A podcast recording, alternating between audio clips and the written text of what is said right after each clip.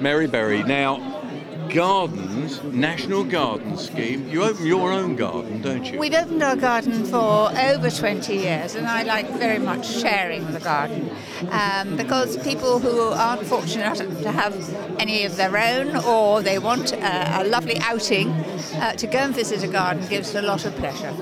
Now, what I was going to ask was, because you're queen of cooking and cakes, do you actually sell cakes and tea when you open your garden? Um, when we open the garden, um, it, we certainly do, um, uh, but we don't sell we don't sell teas. But it's part of the Part of the uh, affair. opening. But actually, at this very um, this year, we are not opening. We we've been doing it by appointment, but uh, it is uh, time is very short for me.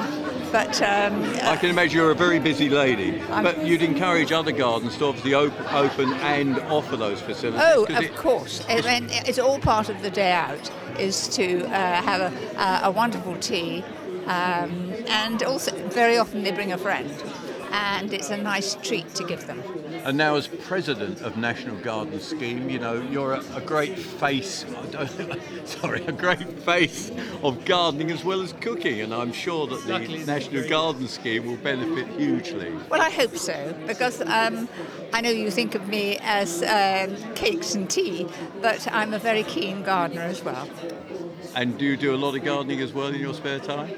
I don't have spare time.